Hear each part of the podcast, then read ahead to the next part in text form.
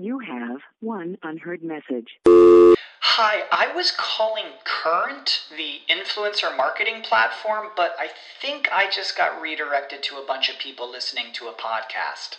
Well, anyways, I was calling Current because I was told they could help get my brand set up on TikTok Shop and even build out an affiliate program of content creators promoting my brand. And even have those content creators go on live streams and promote my product there. Wow, I could really use Current. I also heard that the brands they work with are making millions in sales. I guess I'll just go to their website at current.tech.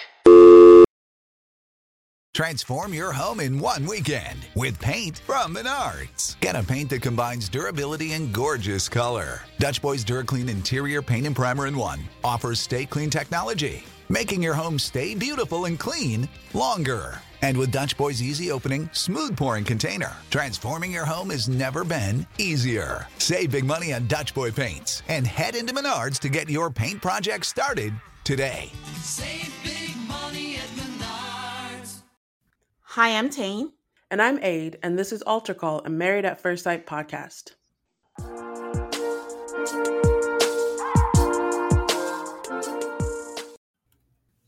Hi, everyone. Uh, welcome to Altar Call, and welcome, guys, to another off-season episode. This week, we are doing a kind of MAFS season recap with someone who is a writer and author, and she's written her own book titled Apologies I Never Got. That's about dating and relationship horror stories. And she also has articles on Reality Blurb and the Hollywood Times. And she writes about reality shows like Love is Blind, Sister Wives, and of course, our beloved Married at First Sight.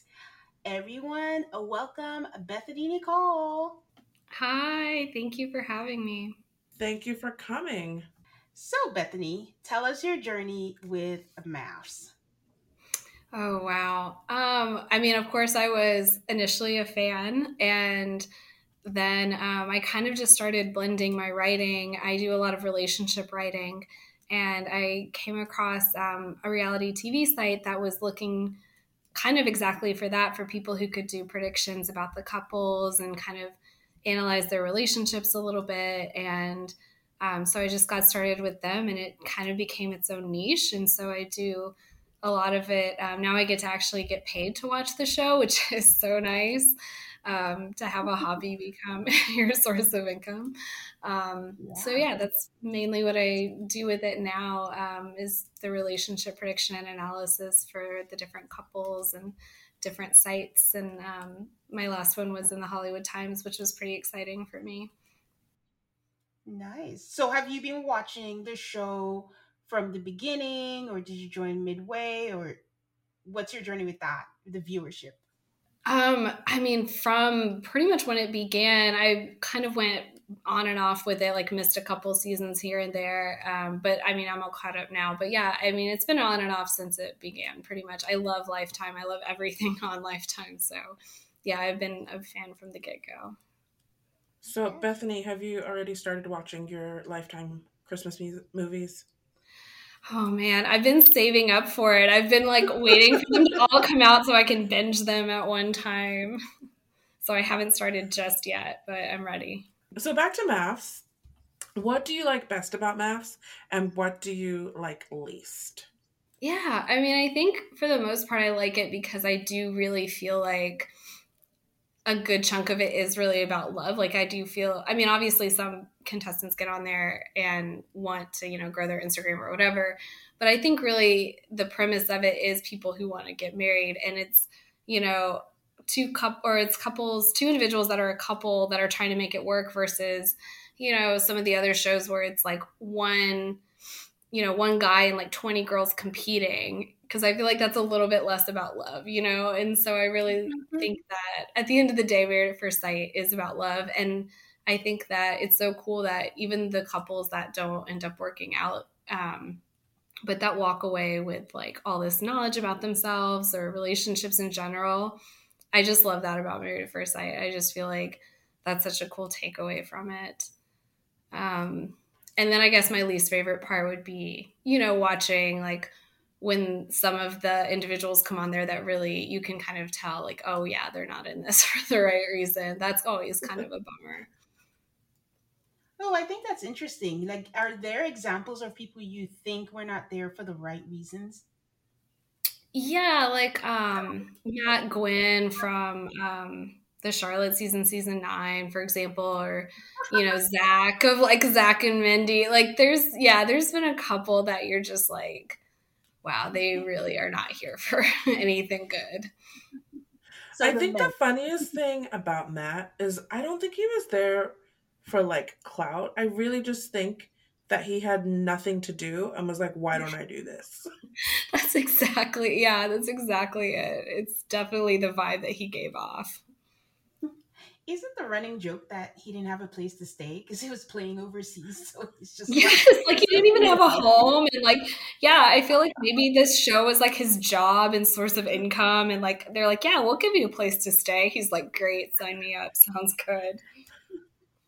I think the other part of it also is a lot of these people think they're ready to get married, and maybe they are because this is just a weird situation to be in, and they get Mhm. into it and they're like, oh my God, what have I gotten myself into? And it becomes too much for them. Yeah. It's nothing like they thought it would be. Yeah, definitely. So you once um, one of the articles you've written, you did a ranking of the top MAFS seasons that you have to watch, and you had New Orleans as number one, which I think we agree with it. We did a ranking once some time ago, and we both had it in our top two. Um, what about New Orleans made it your top season? And to flip it around, I'm going to put you on the spot and also ask you what your least favorite season or what seasons were at the bottom and why. Yeah, I think New Orleans was my favorite just because um, it really was just such a unique season. You know, they shut down with the pandemic, so they were have to they were having to film themselves, and they were you know stuck together for so much longer. So I think to me that was just a really interesting twist on the experiment. And then you had you know so many couples that did actually make it from there, and you have um, you know a couple that are still together and yeah, to me, it just was such an interesting season because it had all these different dynamics going. And I don't know why there's just something like good feeling about that season. I feel like when I ask people, that's always in their top five. Like it's even beyond, you know, something you can explain. It's like, I don't know. It's just, it's fun couples. It's interesting. It's like, you know, extra drama with the pandemic. And I don't know. It just, was one of those and I'm like, if you're gonna watch some seasons of Married at First Sight, you should really start with New Orleans. like really get the feel for it. For Uh, us, it was like our first season that we covered as a show. So I think for a while there, I was like, oh, we just really must be biased because we covered it for the show and that's why we like it so much. But as the years have gone on, like so many people love that season. Yeah, I'm telling you, there's just something feel good about it. I don't know. I agree with that. It gives you warm, fuzzy feelings. That's it. It does. It does. Yeah. Um, and then yeah, I'm trying to think of least favorites. I mean, I would say maybe like season two and three, somewhere in there, like the um the Miami season. I didn't love that one. I don't think that's also that one that's usually in people's bottom five. I mean, I think a lot of people that I've talked to are like, I, I didn't even watch that season. I'm like, well, you didn't really like miss a lot. I don't know. It just, um, I liked season one a lot, and I liked, you know, most of the other seasons, but just kind of the Miami one, I was like, oh, I don't like this one. I don't know. It was just kind of boring and long, and but also dramatic in like all the worst ways. I don't know. It just wasn't my favorite. Yeah, I can see that. I think for me, it would be probably season two, the one with Davina on there. Yeah, yeah, yeah. I think that's yeah. hmm I binged season two at some point after we had started the show. And I just, um, I wondered if I didn't like it because the format was just so different. Like it's a complete, not a completely different show, but it's very different from what we have now. It is. The first three or four seasons are so different. It's like three couples, they don't even meet each other. They go on like separate honeymoon locations. Like it's just very, very different. but they do have the experts. If you see in like season one through three, the experts are like all over them and those. They meet with them like all the time, like before the honeymoon, after the honeymoon. It's like, you know, very different than how they appear now, I guess. Now, yeah, I think we're like- working towards not even having experts at the rate that we're going. I mean, it's yeah, it's unreal. Like, um, especially with some of the situations that get really out of hand and you see like the producers stepping in, you're like, shouldn't an expert be there? Like, shouldn't someone like intervene? Like, people are throwing for like pieces of furniture and there's no experts. But like in season one, it's like the couples like slightly disagree and the experts are like right there. You're like, this is very different. So, Bethany, of all the couples that you've ever watched on MAFS, who's your favorite, or who are some of your favorites? Oh man. That's a tough one. I mean, you know, you got to kind of stick with the classic of like, you know, Jamie and Doug from the first season. I just, Bethany, yeah, that's like such to the pause. MAFS fairy tale. Bethany, we have to pause right here. We have feelings about Jamie here, and we'd like you to expand more on Jamie and Doug being one of your favorite. What do you, what is it that you like about them? I like their story. I do have feelings about kind of their publicity stuff now. I think that there is definitely um, some marketing and attention seeking type stuff. And I do worry that it might have affected their relationship. But I liked the initial piece of them having all these differences and like her not thinking he was attractive and then, you know, getting together and making it work. I kind of like that MAFS fairy tale of it, like trusting the process, I guess. Um, but I want to hear now. I'm curious what you guys have to say about them. Like, I'm curious what your thoughts are. I never watched their season. So, all I have is Jamie when she hosted back when it was called Unfiltered and her weird social media. Um, Social so, media is so very I, what I mean about the marketing that I feel like has gotten a little bit out of control for her. but um, their season, like their actual story, I thought was pretty cute. They also because i know a little bit of how they started they provide like the blueprint for oh they're not attracted but maybe they can get over it look up jamie and doug um but so far i don't think that that hope has ever gotten me anywhere uh tane what do you think of beth and doug since you Um, actually watched the season I think for me, I think you kind of poisoned me because it's like, yeah, it was nice because again, they were the flagship. There was nobody else to compare it to. But it's also like when you use that as a selling point for your life, over and over saying how much you weren't attracted to your husband, but now you are.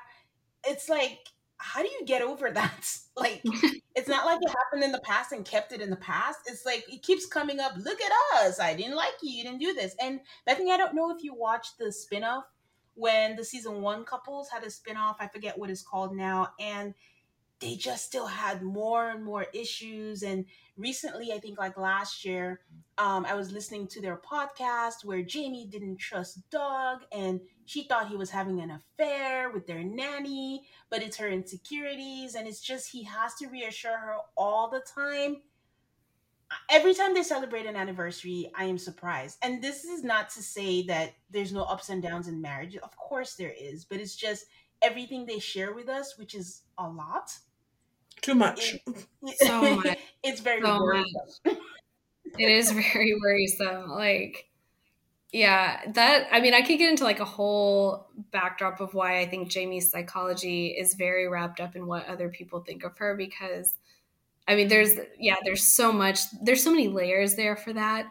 But I think, you know, aside from that, I just like kind of their story, their fairy tale piece of it, I guess. I mean, the reality of them might be a little bit um, less than that, but I did like the whole trust the process, make it work fairy tale piece of it. And I'm not sure how much of that is like a storyline and how much of that is genuine. But again, with like Married at First Sight, who knows, you know? And um, yeah. I mean, they wouldn't be my all time favorite, but I do like their kind of like overcome the obstacles piece of it, I guess. Um, No, that makes perfect sense. And because it was the first season, I think I think personally it was genuine. Like I believe that part that you know she got to know him, and I totally get what you're saying in terms of trust in the process, which is something they all need. Is like you were matched for a reason. So yeah, yeah, or um, even just like, you know, everyone that does the show always, I mean, for the most part, always says that they learned something from it. So it's like, you know, maybe even just trust that process. Maybe you don't have to trust that like this is your soulmate, but you know, I like mm, kind of that thing of, yeah, there's at least some reason that maybe you were paired and you might as well just try to figure out what it is. yeah, that's So true. I would be very interested in your Cliff Notes version of why Jamie is wrapped up in why people of what people think of her. Well, let's start here. So she was also uh, on The Bachelor. I think most, or I think a good amount of people know that she was on The Bachelor before Married at First Sight. And then she has, I mean, the types of social media posts are unreal. I mean, there's sharing and then there's like what she does, where it is like every moment of her life, of their life, of their children's lives, moments that really like children should not have a camera in their face. We do not need to, like, she literally will show us the peed on like pregnancy test sticks. And she's like oh yeah it's still wet because i peed on it. And you're like why are you sharing this on social media?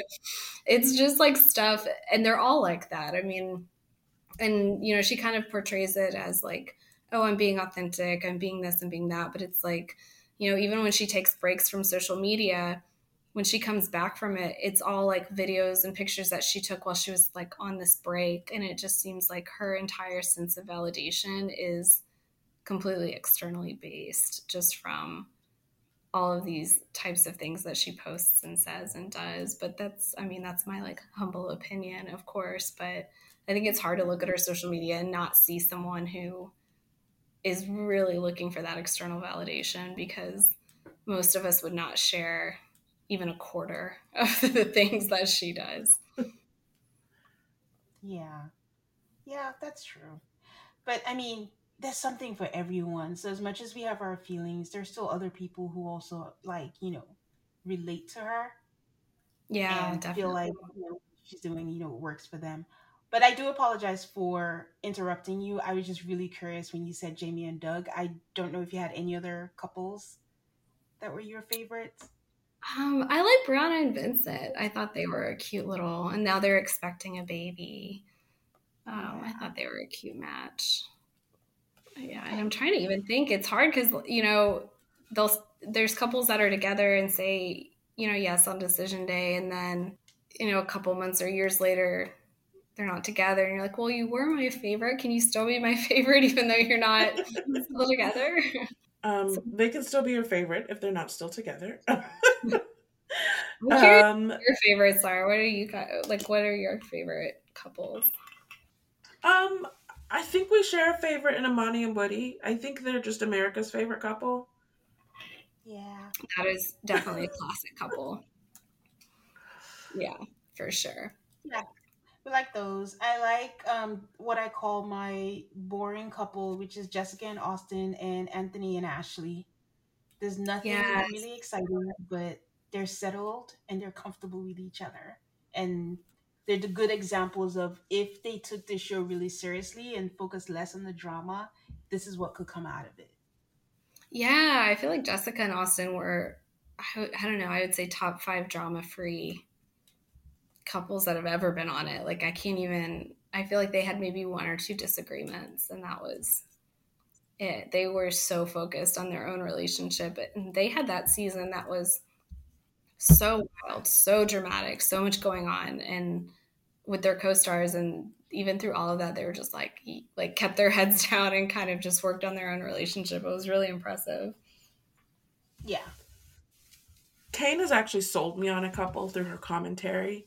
Um, Stephanie and AJ are one of my favorites just be- when they were on their show. Yes. I liked them, but I feel like they're kind of odd ducks and they fit perfectly together.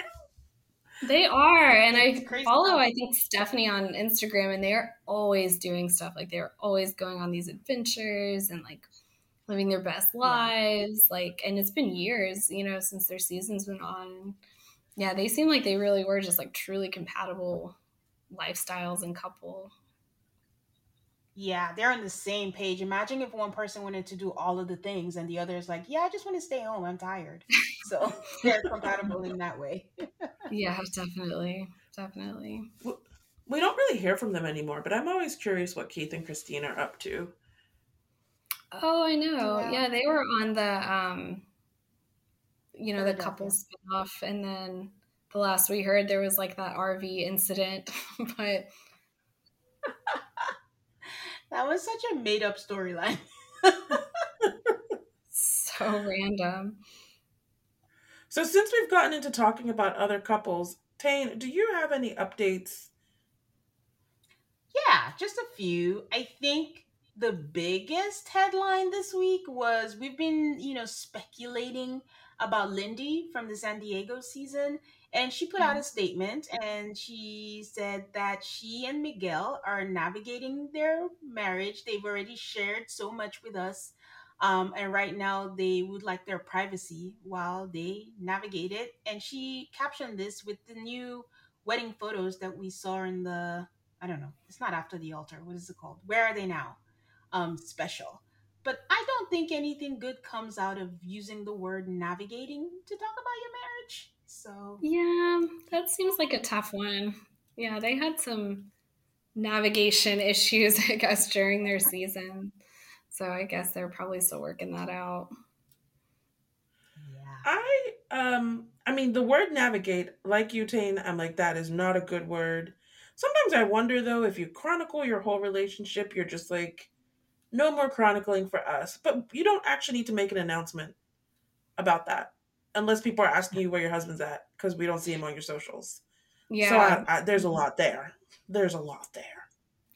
I would Yeah. say so. I'm sure they get asked all the time, like, "Are you still together? Are you still together? Are you still together?"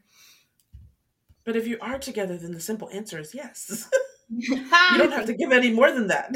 You can just say yes. Good point. I mean, so in a few months, it's either we get a please respect our privacy divorce announcement, or it's an Amelia situation where it never gets spoken of again, and we just move on. Yeah, I know that Um, one. come abrupt. um, Keshia, not a MAFS participant, but the host of the after party, announced her pregnancy today. I'm not quite sure how far along she is. Congratulations to her. But I'm not gonna lie, I was just like, um, does that affect after party? Is Jamie coming back? yeah, what's happening? I happening? like how your initial thought was my first initial thought. I'm like, oh, congrats on the baby. Are you going to be doing after party? I have priorities, Keshia. she was in a Lifetime Christmas movie. Speaking of, Yes. I saw a preview of it. yeah, I know someone someone sent us a message um saying like, "Oh, it's confirmed." I think you guys were speculating about her being pregnant. I do not recall us having this speculation, but we'll take the glory if that's what we did. But now I'm like, why did we even speculate that? I have no recollection of us speculating that. I never thought Keshia was pregnant. Does she have kids? This is the thing. Does she already have kids? I thought she did. Yeah, she does. I thought she did. Okay. Yeah, I feel like she's mentioned Yeah. it on the show. Yeah. Yeah, she does. So I don't know. I don't know if we did or if we didn't, but congratulations to her and we'll see what happens. There has been no official announcement except that the new season is coming out in January. But a little birdie told us that it looks like it's going to be premiering the 4th of January. So we're just waiting for the actual official confirmation. But if that's the case, we know these shows go on for like what feels like six months. But she said her baby's mm-hmm. due in 2023, and you know she has a sizable bump already. So curious to know how that's gonna go. Unless they just make her watch it early and cram all the episodes in.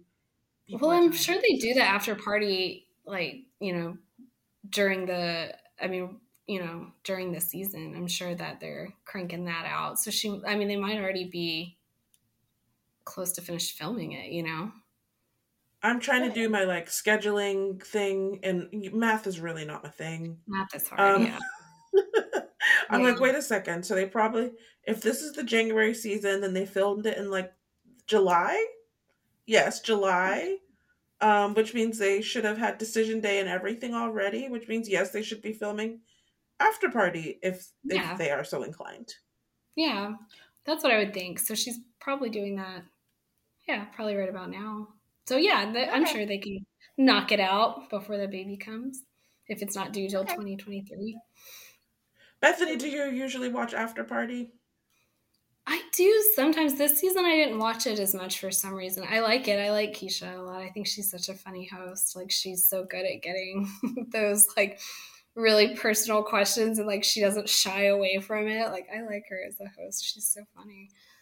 Um, but yeah, I didn't see it as much this season for some reason. I got kind of behind on a couple episodes, so I was like binging them, and I just didn't have time for after party, unfortunately. Do you have any preferences on who could pinch it if Keshia is not available? Oh man, I know he won't, but Kevin Frazier would be so fun to have to the after party. That would be if mine. she, if, I think mine would probably be Amani. Oh yeah, yeah, that would be good. I feel like she wouldn't shy away from the tough questions either. Like I think she would definitely hold people Yeah. accountable. Mhm. Okay, so Mika from the DC season, um, so you guys recall I told you that she moved. I think she's in North Carolina right now, but she came back to DC to visit, and she finally met Jess and Austin's baby. Um, to your Oh. point, Bethany, you always talk about you talked about the things that you know they get out of it, even if the marriage doesn't work out. And one of the things that holds true with MAFS is the friendships that they make with each other on the season. So it's always nice to see that it continues afterwards. Yeah, it definitely is. Yeah, that's the the strange thing about the first couple seasons is that the couples didn't even get to meet each other during their filming. I feel like that would be really tough to not have other couples to talk about the experience with. Because I've noticed that the season two girls, even though they never met each other during filming, they all like became friends and they'll occasionally post like, "Oh, we're all meeting up." Yeah, yeah. Yeah. Some I think somehow they still they they still were able to make um friendships because even in season one, Courtney and Monet and even Jamie, like they were good friends. Um I don't know if they're still friends because we don't see much of Monet, but they managed to make it. But I'm a proponent of going back to not meeting and interacting with each other. I think it's affecting a lot of them right Really? now. Yeah. I think this season we saw that a lot for sure. For sure. Like where it's gone too far the other direction almost. And last season, I guess, with the Alyssa debacle. Yeah. Yeah. Um, finally, um, Lindy did a full launch of her man. I mean, we got a soft launch where we just saw her hand or something, but she's put him out there. She's giving him props, and we know what our man looks like now. So, and she seems happy. So, congratulations, Lindy. Sorry, not Lindy. I'm saying Lindy like Lindsay. Lindsay from the Boston season. And that's all I got. So, Okay. guys, we're going to take a break and we'll be right back. Life doesn't happen bi weekly, so why should payday? The money you make can be in your hands today with EarnIn. EarnIn is an app that gives you access to your pay as you work, up to $100 per day or up to $750 per pay period. Just download the EarnIn app and verify your paycheck. Then access up to $100 a day as you work and leave an optional tip. Any money you access plus tips are automatically repaid from your next paycheck. Summer is coming and it is time for all of us to go on vacation.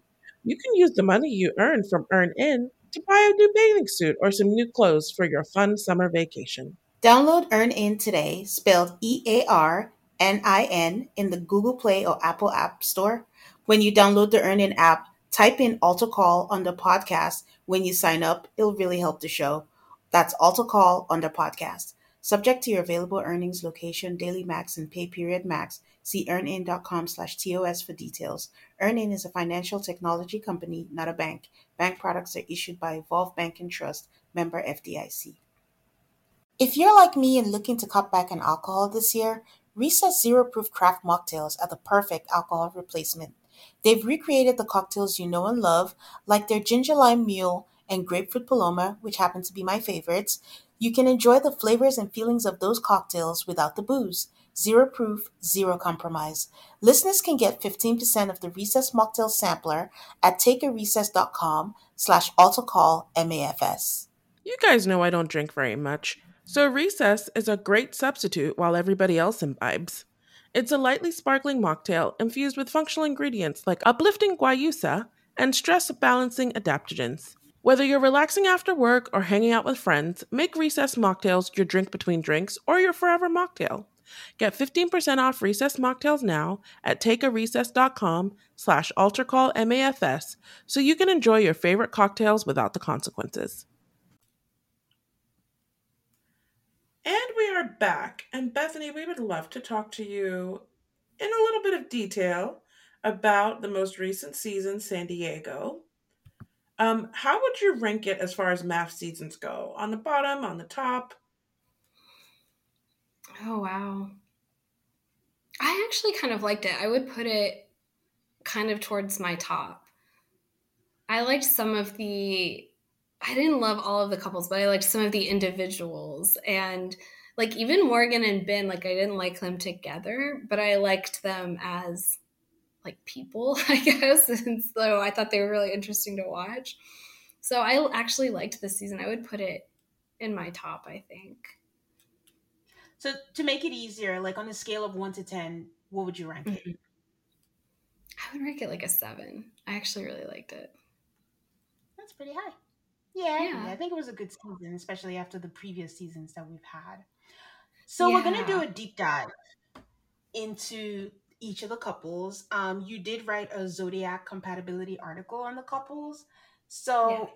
what we're gonna do is like, I mean, you can uh, speak a little bit towards that, but just go through each of the couples, and then you can let us know, like, you know, your first impressions, anything about them that surprised you, or anything that you expected from them, and just like your general thoughts on them, or anything that they did together, any scenes with them that stood out to you. And we will Okay. start with Krysten and Mitch. Yeah, so I really thought Krysten was one of the most marriage material, like most ready for marriage of the group. I felt like, I mean, I felt like Mitch was not a compatible partner for her, but I felt like once she kind of started standing up to him, that was the only thing I saw with her from the get go where I kind of was like, wow, she is really like putting the blinders on to make this work no matter what is going on with the relationship. But then when she started kind of standing up for herself and being like, no, I don't deserve this or this isn't what I want, I was like, okay. I felt like that was like the final step she needed to take to be like her best self and ready for marriage. So I was just very impressed with her, I guess, as a person. And I always thought that she was really, you know, came to it for the right reasons. And then I don't even know where to start with Mitch, but um, astrologically, they were actually probably the most compatible, I would say, of the group. Um, they kind of struggled with it, but uh, Krysten's a Virgo, Mitch is a Leo. We see a lot of Mitch's Leo shadow stuff happening. Um, but if they had been able to kind of work on that astrologically, they were the most compatible, I would say, of the group. So, in what ways do you think they were compatible? Like when you mentioned like they were the ones that were the most compatible, like because we didn't see the areas in which they were compatible, they just seemed to be like most of the compatibility was coming from Krysten's side, like just being agreeable to what Mitch wanted. What do you think they could have worked on? Well, Mitch could have worked on more. Yeah, there was a lot that Mitch could have worked on. Um, but I mean, when I say they were compatible, I mean kind of strictly astrologically speaking. Um, Okay. Virgo and Leo are more compatible than a lot of the other signs are. And they can actually be a really good power couple.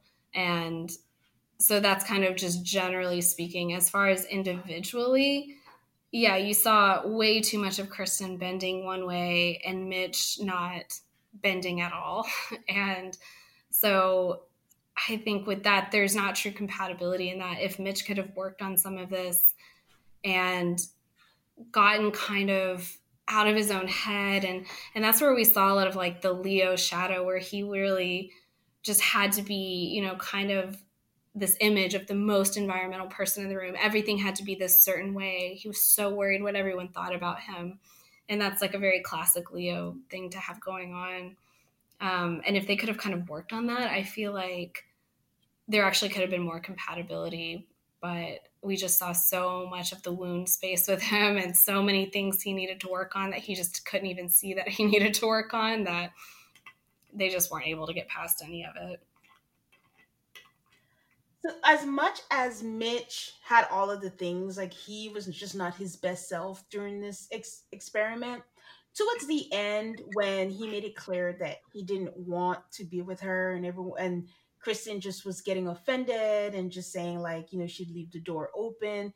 Did you kind of feel like they were piling up on him? Yes. On that Yeah. end, or okay. Yeah, I think again, it's that same kind of thing where he gets really in his head of like he needs to appear a certain way. And so I think he was trying to kind of be, you know, nice to her and agreeable. And, but then I think he kind of got cornered and wasn't looking so good. And I think he just kind of lashed out and said, no, it's closed or, you know, whatever. But, I think he was again just sort of feeling like he wasn't coming out the best in that scenario. Um, but I think he, yeah, he got piled on basically. I think he would have been, you know, in really good shape if he hadn't been kind of attacked. but I think his, what he was saying was valid. It's like either yes or no. Um, and he was like, okay, fine, no. If you're going to back me into a corner, it's no. Do you have a standout moment that they gave us in the season? I I don't know. I know she got some shade for it, but I really liked Krysten's kind of poolside meltdown. I kind of like, you know, she maybe yes could have handled it better, but I think about the time that if he had, um, you know, once again said something about an appearance, like I think that's about the point I would have lost it to. I mean, she'd had to listen to that for the entire season, and you know, I think it was kind of cool to watch her finally stand up and be like, "I've had enough. This is not enough." You know, so that was kind of my my favorite moment for her. Um, but then I liked when they kind of were able to talk about like, you know, we can part as friends, and we're really able to talk about like, you know, maybe we're not a good match, but we've learned a lot, and I think they kind of ended on good terms, which is nice to see. Yeah. I like the poolside moment. If only she had stuck to it, but it seemed like the next day she was back to accommodating him again. Yeah, and then I think she even apologized for it a little bit Yeah. at some points, and it was like, no, don't apologize, stick to it. Yeah. exactly. Okay. I Um, wonder sometimes if these sometimes people apologize because they're like, what if it looks bad later?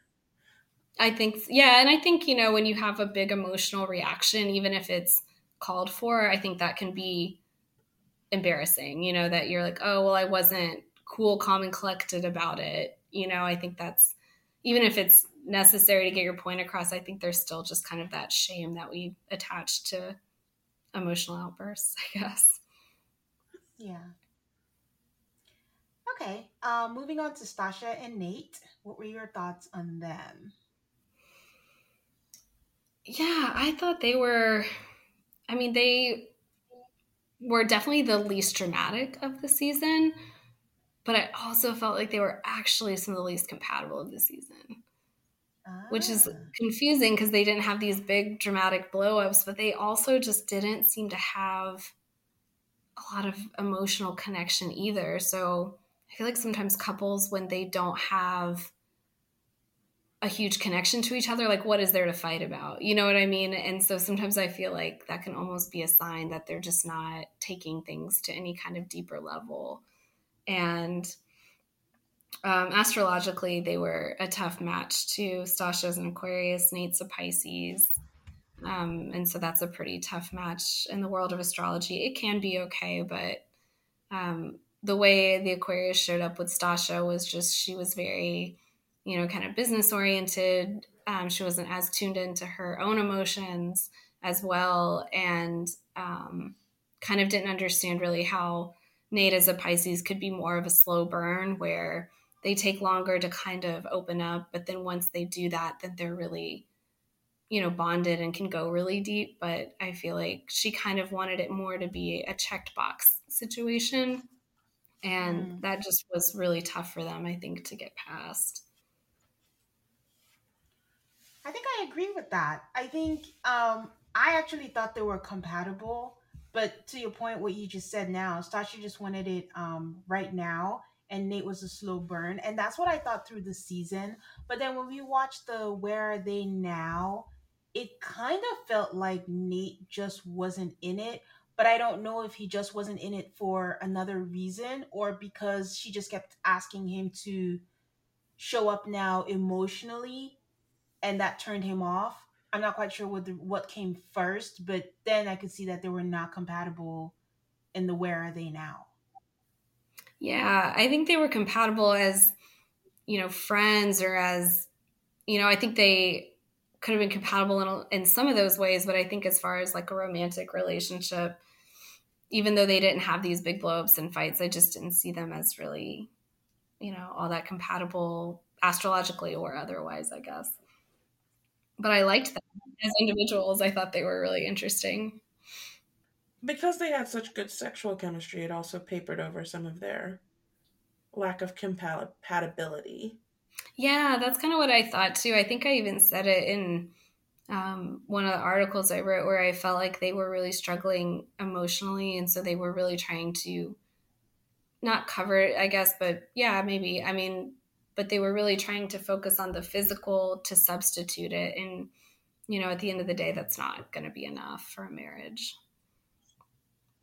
Yeah and even then it was kind of confusing because the one time when they had that fight about communication and he said i want to feel close to you. I want to feel comfortable walking around naked around you. And i think we talked about it a little bit and aid pointed out like i mean you're having sex, but you're not necessarily like intimate because that threw me for a loop. Because I'm like, aren't they having all the sex and being in the shower and all that? And he's like, I can't walk around naked around you. And it goes back to when Stacia says she felt like he was being surfaced. Did you think he was being surfaced or he was just doing the best he could? Which is not a lot. He's not used to being in tune with his emotions, or he just didn't trust her. Oh man, yeah, I felt like he was kind of doing the best he could. And to me, it felt like every time she kind of pressured or wanted this answer, it was like, Do you love me? Do you love me? Do you love me? It felt like he backed off even more. And so I think by the mm-hmm. end, it was just like, you know, they were kind of going in circles.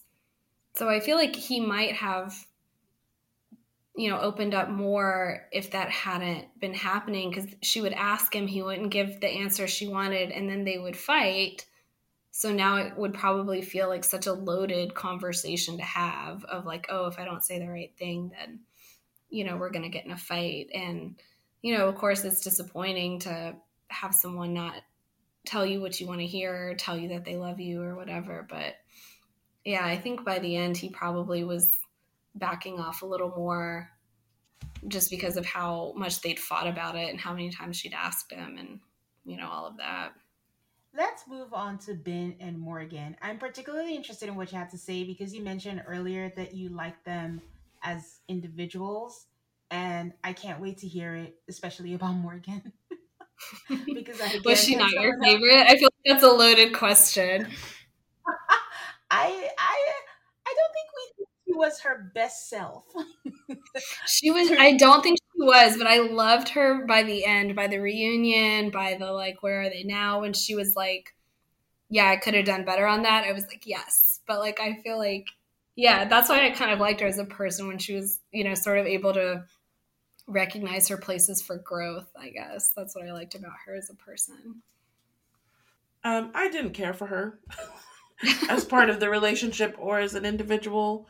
Um, but yeah, I'm um, totally curious to hear your thoughts about their compatibility and their um, and what you why you like them as individuals. Yeah, again, I think what I what's really endearing to me is when people have like these kind of meltdowns or they don't present themselves very well on the show, but then at the end they're able to say like, "Yeah, I really didn't do well with that. I messed up. Here's what I'm doing to fix it." Because I feel like that to me is so relatable and so much more relatable than someone who's like perfect throughout the whole season and they don't have any issues. And like, I can't relate to that. Like, I like when people are like, you know, really dig deep in themselves and you know, I don't know, I just think that's kind of cool. And so I felt like Morgan and Ben both had really um, you know, less than their best selves presented throughout the season, but then they both came back really strongly and Ben's like doing inner child work and I was just like, "Yes, Ben, yes, all the therapy. That's awesome."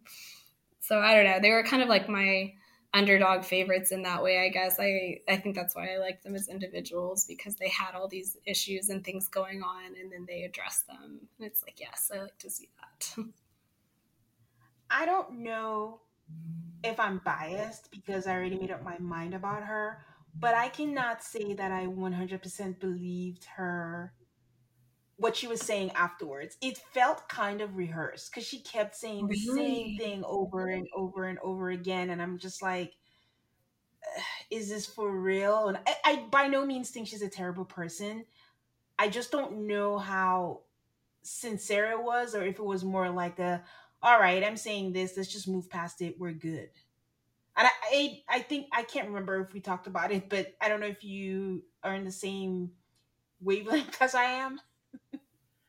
I I just I don't know if it was exactly what happened or her rehearsedness at the reunion. Um, but she also said some things to Ben, even in after the altar, that just were a little condescending. I don't know. I just I found her very uh, aggressive oh yeah. Yeah and self righteous, and I didn't buy that she really understood how bad she was. And also, the experts never pushed her to be accountable. So it just and it felt like she got away with a lot. She did, and I felt like they really needed a referee because Ben was so avoidant, and he's an mm. Aquarius, and that's a lot of how that presented with him of just being very avoidant, and so he would kind of just let her run over him with some of this stuff, and it was like the more he let her do that, it was like the more her power grew or something because it was like giving her justification. And you're just like oh my god where is an expert when you need one? And yeah, Yeah. so i felt like they really could have used that. Um but yeah because she really didn't get held accountable for a lot of that It just really, it just really rubbed us the wrong way. Like after whenever he spoke, and she's just like, "I'm so proud of you. You did this." Kind of like, you know, it's at my because of me, you you got to do this, and if this never happened, you wouldn't do this. It's probably not what she meant, but it's just how we interpreted it. how it how it rubbed you i could see that no i could see that that makes sense I just consider it one of the great failures of the season that we never found out what exactly he said. So oh we Oh my spent a lot of time i Judging know her reaction, but we never knew what she was We reacting never to. heard what he said. And they're on camera all the time. So, like, you know, it's recorded somewhere. So, why didn't we get to hear what he said? Yeah. It's just crazy how whatever he did was so unforgivable and she couldn't come back from it. Now, that's the part that I hope she's actually working on. Like, you can't have such strong reactions in life, or else you're going to keep everyone out of your life. Yeah. And I think that that was, again, yeah, where an expert would have come in really handy for her in the middle of all of that happening to be like, hey, you know, you can't be this reactive or you, because you're undermining what you're saying that you want. Like you say you want a good, healthy relationship, but you're undermining that with this like extremely reactive, aggressive, almost abusive at times behavior and just kind of holding her accountable for that and letting her see how it undermines her relationships because yeah, you can't walk around doing that or you're going to tank all your relationships. And this one she didn't care if she tanked, but you know, the next one she might care if you know that it lasts a little bit longer than this one did. Yeah. It's super interesting because it's like, oh, we all want to know, but they weren't interesting or compelling enough as a couple for anybody to do the digging that we need to find I out. Know. I know. Because at that point, I think every like the fans had given up too. They're like, "Oh God, this again." Like, all right, fine, whatever. Like, just get a divorce. like, if we're gonna fight about this same thing the whole season, like, just go your separate ways. Yeah, we truly appreciated that they didn't drag it to decision day. Just made the call and time of death in the middle of the season. So yeah, the the part that I think really got me for them, where I was like, oh, this is now definitely over, is um, where they were reading like the letters to themselves or whatever, like yeah. the letters to the yourselves. Yeah. And she let him go and read his, and then she's like, "Yeah, I'm not going to read mine because I don't trust you." And I was like, "Wow, that is that is really yeah this relationship is over. Like there's no coming back from that. It was very unnecessary. I know. I mean i didn't understand why you wouldn't just say like hey i'm not going to share mine because i don't feel in that space with you so maybe don't share yours too. But she was very like okay go ahead and share yours. Oh okay now i'm not going to share mine. I was like that's that's like kind of borderline abusive. Like that's really mean if nothing else. It's just really mean yeah, just don't show up. But I think she made the comment that she was gonna make him. She said, "I'm gonna stay in this marriage, and I'm gonna make you think about what you've done to me." Yeah, and I was like, "Wow, like so punitive." Like again, yeah, that's. I don't know. Yeah. That was intense. We definitely saw. I mean, and I think it was just interesting because they really were like the perfect triggers for each other because she had mm. all of those things around, you know, her father like not being on her side and not being, you know, a person in her life she could trust. And then she gets like the one guy out of the group that is like the most avoidant and goes to other people, you know, for the problems. And it's like, he was like her perfect trigger to bring out all of this stuff. And then, he was so avoidant and she was so aggressive so it just like triggered his avoidance even more. And i was just like wow yeah. they are like the perfect triggers for each other. That is so true. I think she quote unquote his weakness annoyed the crap out of her because she kept uh, yeah and it made her like i swear it was like and it's interesting because she's a taurus which is the sign of the bull and i swear like the more avoidant he was it was like waving a red flag in her face and she would just start charging over him. It was like unreal. okay, so we will take a break and come back to discuss the remaining two couples. Ladies, you know that vicious week before your period where you feel like you want to crawl out of your skin, you feel a little bit down or off, and those cravings when you feel like you could eat anything in sight?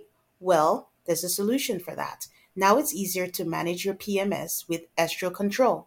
You have to try Hormone Harmony. Happy Mammoth, the company that created Hormone Harmony, is dedicated to making women's lives easier. And that means using only science backed ingredients that have been proven to work for women. They make no compromise when it comes to quality. And it shows. For a limited time, you can get 15% off on your entire first order at happymammoth.com. Just use the code ALTARCALLMAFS at checkout. That's happymammoth.com and use the code A L T A R C A L L M A F S for 15% off today. You have one unheard message. Hi, I was calling Current, the influencer marketing platform, but I think I just got redirected to a bunch of people listening to a podcast. Well, anyways, I was calling Current because I was told they could help get my brand set up on TikTok Shop and even build out an affiliate program of content creators promoting my brand. And even have those content creators go on live streams and promote my product there. Wow. I could really use Current. I also heard that the brands they work with are making millions in sales. I guess I'll just go to their website at current.tech. So next up is the one that we think are almost on the way to being done. Lindy and Miguel, what did you think of them, Bethany? I mean, I actually felt like they were going to be the ones to make it at least a decision day. Um, they are astrologically pretty incompatible, and you see that present a lot. And Miguel's sister even like brings it up at the family brunch. She's like, those are not compatible signs, and they're really not. But um, but it's interesting because astrologically they're the least compatible, but in like the real life they were, I guess, probably the most compatible because I think you know they're the only ones really still together. So it's just interesting, but um, yeah, I think that a lot of the problems that we saw between them were actually like really easily solved using astrology um, where you talk about like lindy was having these like spin outs and that's literally something that like in astrology you call it the gemini spins like that's what they do is they have these it's just like an overflow of thoughts and so they just kind of like spin out and so when you're able to like recognize it and know what it is and like talk to them about it, then you can kind of bring them down. But like, you know, for Miguel, he just had no idea what was going on with her ever. And so he was always so confused by these like very classic Gemini things that she did. So it was interesting that that kind of like presented a lot. But I think that so much of, yeah, what they had going on as far as issues with each other were just kind of communication spirals where they just were completely missing what the other one was saying. So I have to ask in the fight between Take My Last Name and Give Me Insurance, were you Team Miguel or Team Lindy? I was Team neither of them. I was like, this is insane. I need both of you to like think about what you're doing and saying. Like, yeah, I don't know. I really wasn't Team either of them for that, but I'm curious what you guys thought. I was um, Team Lindy because I'm all about people having health insurance. And it's not that hard to add someone on your health insurance, and it's not that hard to take them off. And you shouldn't hold a last name hostage for health insurance in America in 2022. And that's how I felt about it. I can see that. At the, at the time, I was Team Miguel because I thought what Lindy was really looking for was reassurance, but she was saying it in the way of give me insurance and then you're not making me feel safe enough. But I'm like, to him, those were the two things that they were using to hold hostage to get reassurance from each other. And it was just kind of silly. In general, the argument yeah. was silly. It was, it was the, that's, yeah, that's kind of how I felt about it. Yeah, exactly. But and then just, I was like I, very curious about when she okay, so they're in California. She said she didn't have insurance, but my question was like does she not have insurance at all because in california we do we have like covered california where you can just pay out of pocket and it's not that much and you have insurance so I'm like does she mean she doesn't have insurance like through a job or does she mean she doesn't have insurance at all? Because i feel like that made it di- that makes a difference in my mind. That makes a difference. Does she not have insurance or does she not have good insurance? But we never really well, got to the bottom of that. But see thanks for that insight because that was my other point was like if having insurance was so important to you you would have gotten insurance one way or the other because as long as as far as we knew she's a phd right? Like she has a good yeah yeah and then to be so dramatic and say like if i got hit by a bus right now you couldn't even do that to get me to the fucking doctor i was like well if you got hit the week before you got married to him what was your plan so yeah. yeah, that's like, just how I felt about it. we, yeah, I had a lot of questions. we had a guest the week that episode aired, and for her, she just didn't like the way Miguel was speaking to her. She felt it was a little bit controlling and manipulative. And then, I mean, this was all before the um, prom weekend when Miguel was just we don't know what he was going through that weekend, but that was so intense. Yes. Yeah, that was so intense. So we Oh, got to see a lot more of that behavior from him. So it's it goes to say like, do we really know who Miguel is? I mean, he seemed fine afterwards. Like he said, he was going through things, but it's like, which is the real Miguel? Because either way, that behavior came out of him. So Yeah, I thought about that too. Yeah, I mean, he really just kind of acted like it was, you know, no big deal. And I was like, that was really awful. Like, you were terrible to her like the whole weekend and just for no apparent reason. Like, I just really felt for her because I think, like, she said something like, I feel like no matter what I do, you're upset with me. And that's like exactly how I would have felt in that situation where he's mad that you ask him to take a picture, then he's mad that you don't ask him, then he's mad that you're mad. And it's like, I would feel exactly what she said she felt. Like, I just can't, okay, I guess I can't do anything right. And like, so I really felt for her in that situation. Like, I get it. That was really intense. yeah. So a couple that had a lot. Well, do you have any more thoughts on Lindy and Miguel? No, I think that was it. Yeah. I'm interested to see how they how they do in the long term. How they navigate their marriage, quote unquote. If they have one. If If they, they have, have one. one. They still have one. So our couple that was uh, quite a wild ride was Justin and Alexis. What did you think of them? Oh my gosh, there were so many layers to that couple. There really were. Just so many. I don't know. They, I mean, really, like, I hate to sum it up this way, but like, yeah, I just felt like they were such a mess from literally from the dog fight to the decision day debacle. Like, I just, from start to finish with them, I was like, what is going on here? like, it was just so much.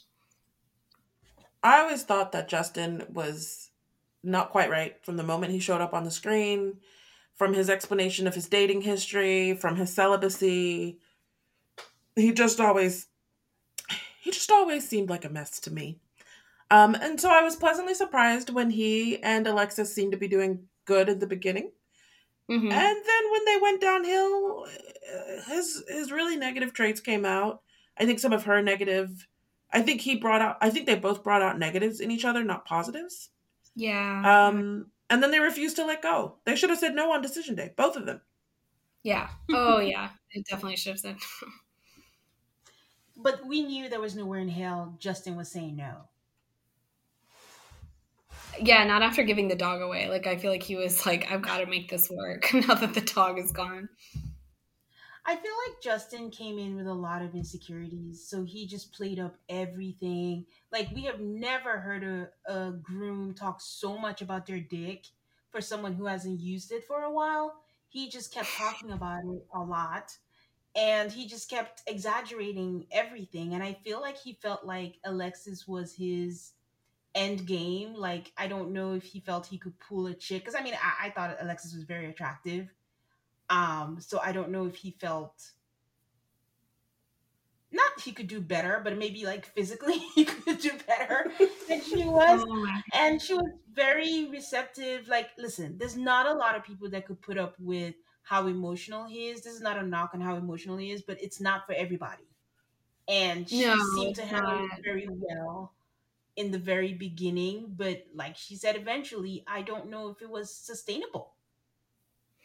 Well, and I think that was the thing that kind of, yeah, like rubbed me about him was like, you know, his like the bottom line is his his emotions were out of control. Like he was not handling them himself very well, and he kind of like anytime anybody said that to him, he's like, "Oh, it's it's not okay for men to cry," and it's like, dude, this has nothing to do with like you being a man or you like if a woman cried this much, you would say the exact same thing to her, right? Like it's not about that, but he always made it about that, and it's like it's about you not being able to like emotionally handle yourself and like having these me- like meltdowns and like asking her to um you know be emotionally like sustaining for you and that like you know that's very different than you being like well what? Men can't cry? And it's like that has no stop that. Like that has nothing to do with with what's happening here and and then like i just felt like with the reunion and the where are they now like he just went off the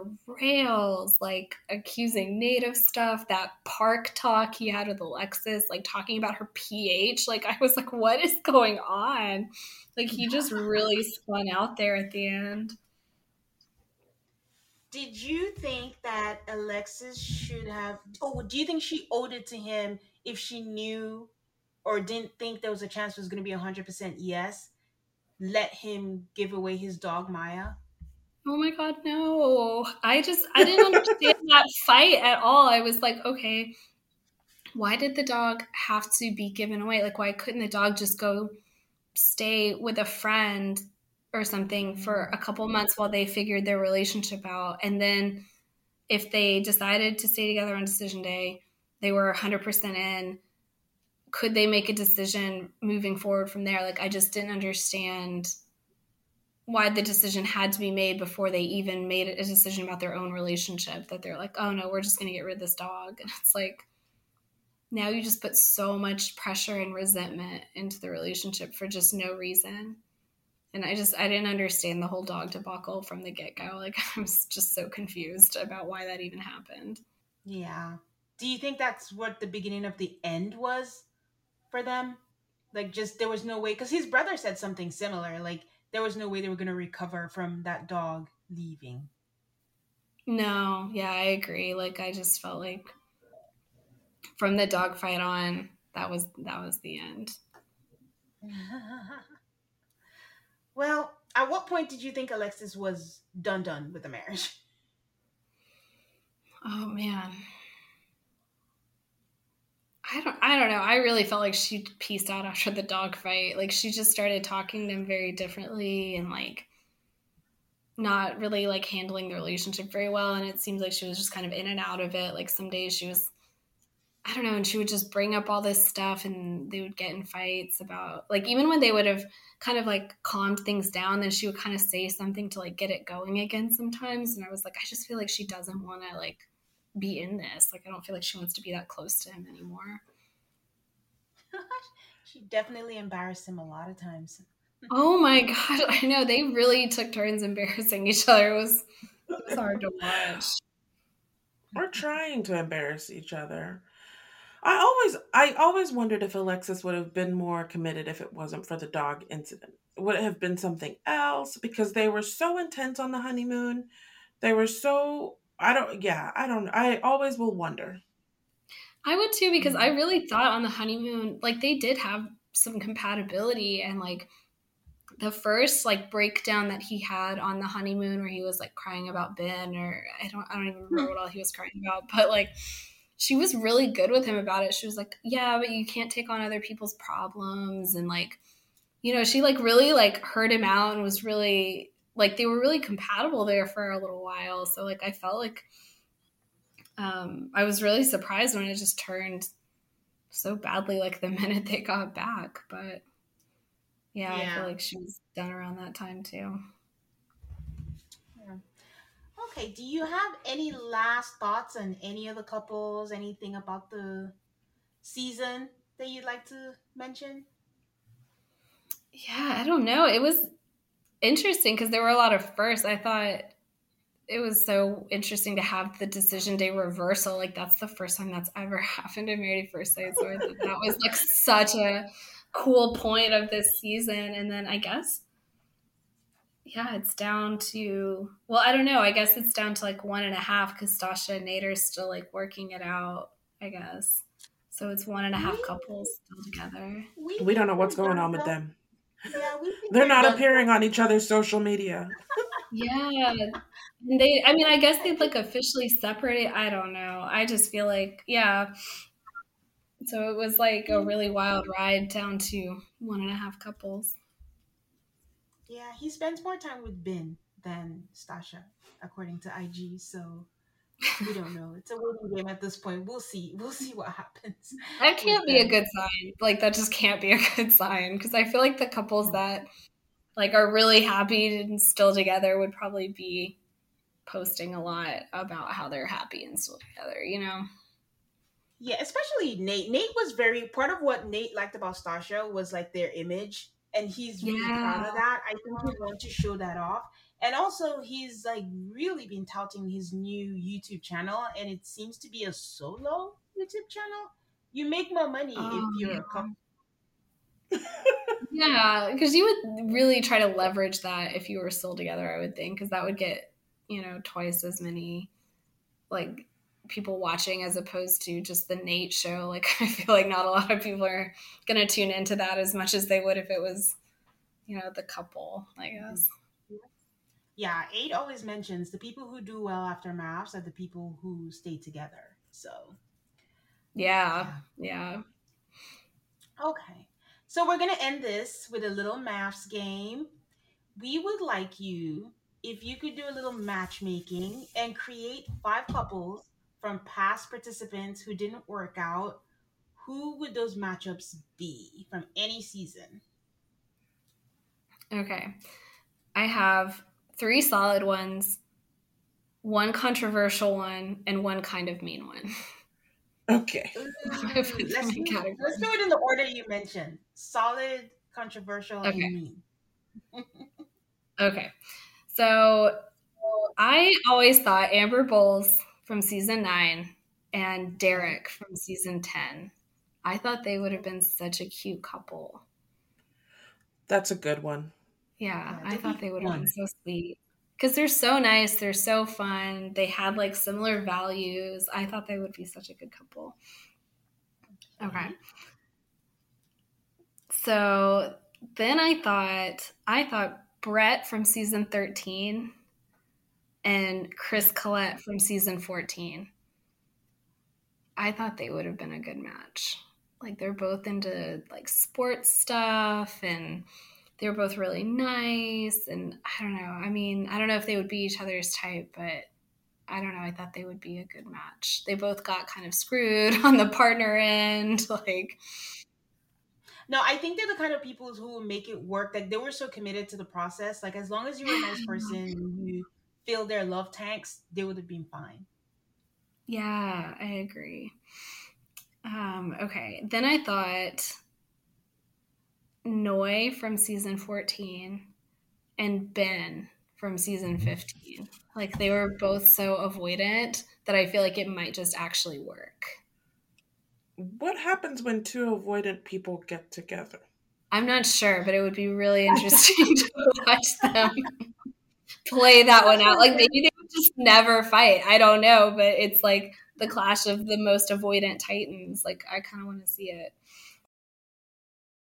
It's going to be controversial, but I think after some very extensive therapy, Michaela from season 13 and Gil from season 13. Oh. I know, I know. Again, extensive, extensive therapy on Michaela's part. It's not impossible because they're actual friends. Yeah, Gil was really good at calming her down. I noticed. Yeah, and she seems to have done the work on herself. I don't know, she's quiet on social media now, but um she seems to have done the work. She seems she said she was diagnosed with ADHD and that was part of the problem what she was facing.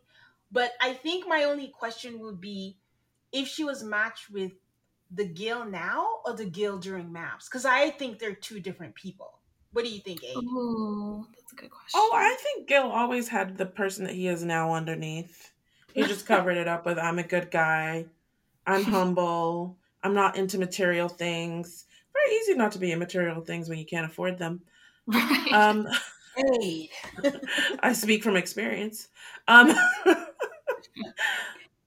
um, but I, as much as your match is controversial, I'm like, I do kind of see it.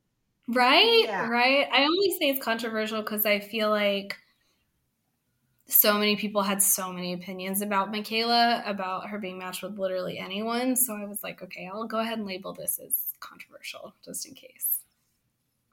Okay. And your final match? I feel like Matt Gwynne of season nine and Alyssa of season 14 would have been made in heaven. Is it just so he could be mean to her, or No, it's so they could be mean to each other. It would be a perfect. So that's my mean match.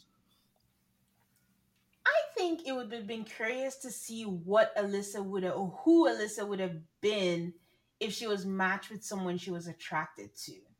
So Yeah. Matt is. I don't even know if that's her type with her cowboy things or whatever, but it would have been curious to see how she would have reacted to Matt. So yeah, Yeah, but the a fun- cowboy thing came out of nowhere because she didn't really say that in any other. She didn't say that till it was like she was already married. So it's like, Hmm. is that?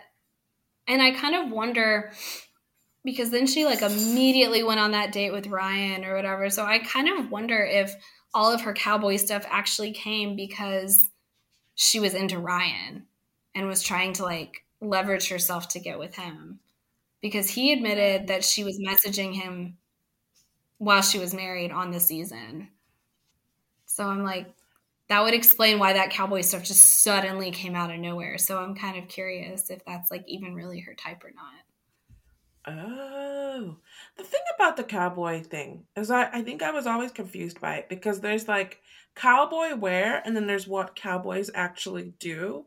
And I was Right. like, Alyssa, do you just want someone who's going to put on a belt buckle and some boots? Or do you actually want someone who like works with animals and like f- works on a working farm maybe? Or at least goes hunting? Like, what are you looking for, Alyssa? I don't know. Yeah, because she was all animal rights activist and different things, but it's like a lot of the cowboys hunt. So like where do you you know what I mean? And a lot of them are not very liberal. Like, I mean, that's an overstatement, but you know what I mean? It's like, are you sure that's actually what you want? Or like, do you know what you want? I don't know. It just seemed like it came out of nowhere. Yeah. Well, thank you for that. Those are definitely very interesting. Alrighty. Bethany, thank you so much for coming onto the show this week during our off season. Please let everyone know where they can find you. Yeah, definitely. Um, so my Instagram is Bethany Nicole Love, and my website is bethanynicole.com, and that has all of my info and articles and new things going on. Awesome. Um, that's it for this week. You can find us on Instagram and Twitter at AltarCallMAFS. That's A L T A R C A L L M A F S. We love hearing from you guys. Feel free to drop us a line via DM or in the comments, and you never know, we might just mention you on the show. Don't forget, you can also find Tane at the rewatch where she and Nana are recapping season six of Sex in the City. You can find us anywhere you listen to your podcast. We appreciate you guys and thank you for listening to our show. Don't forget to subscribe so you don't miss any new episodes. And if you like what you hear, please give us a five star rating on Spotify and on Apple Podcasts. We will have a new episode for you next week. See you guys. Bye.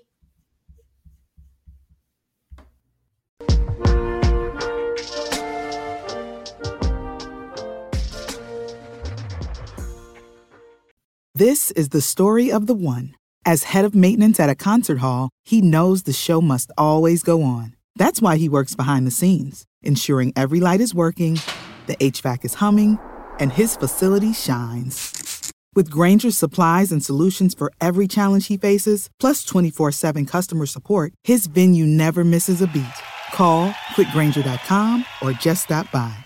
Grainger, for the ones who get it done.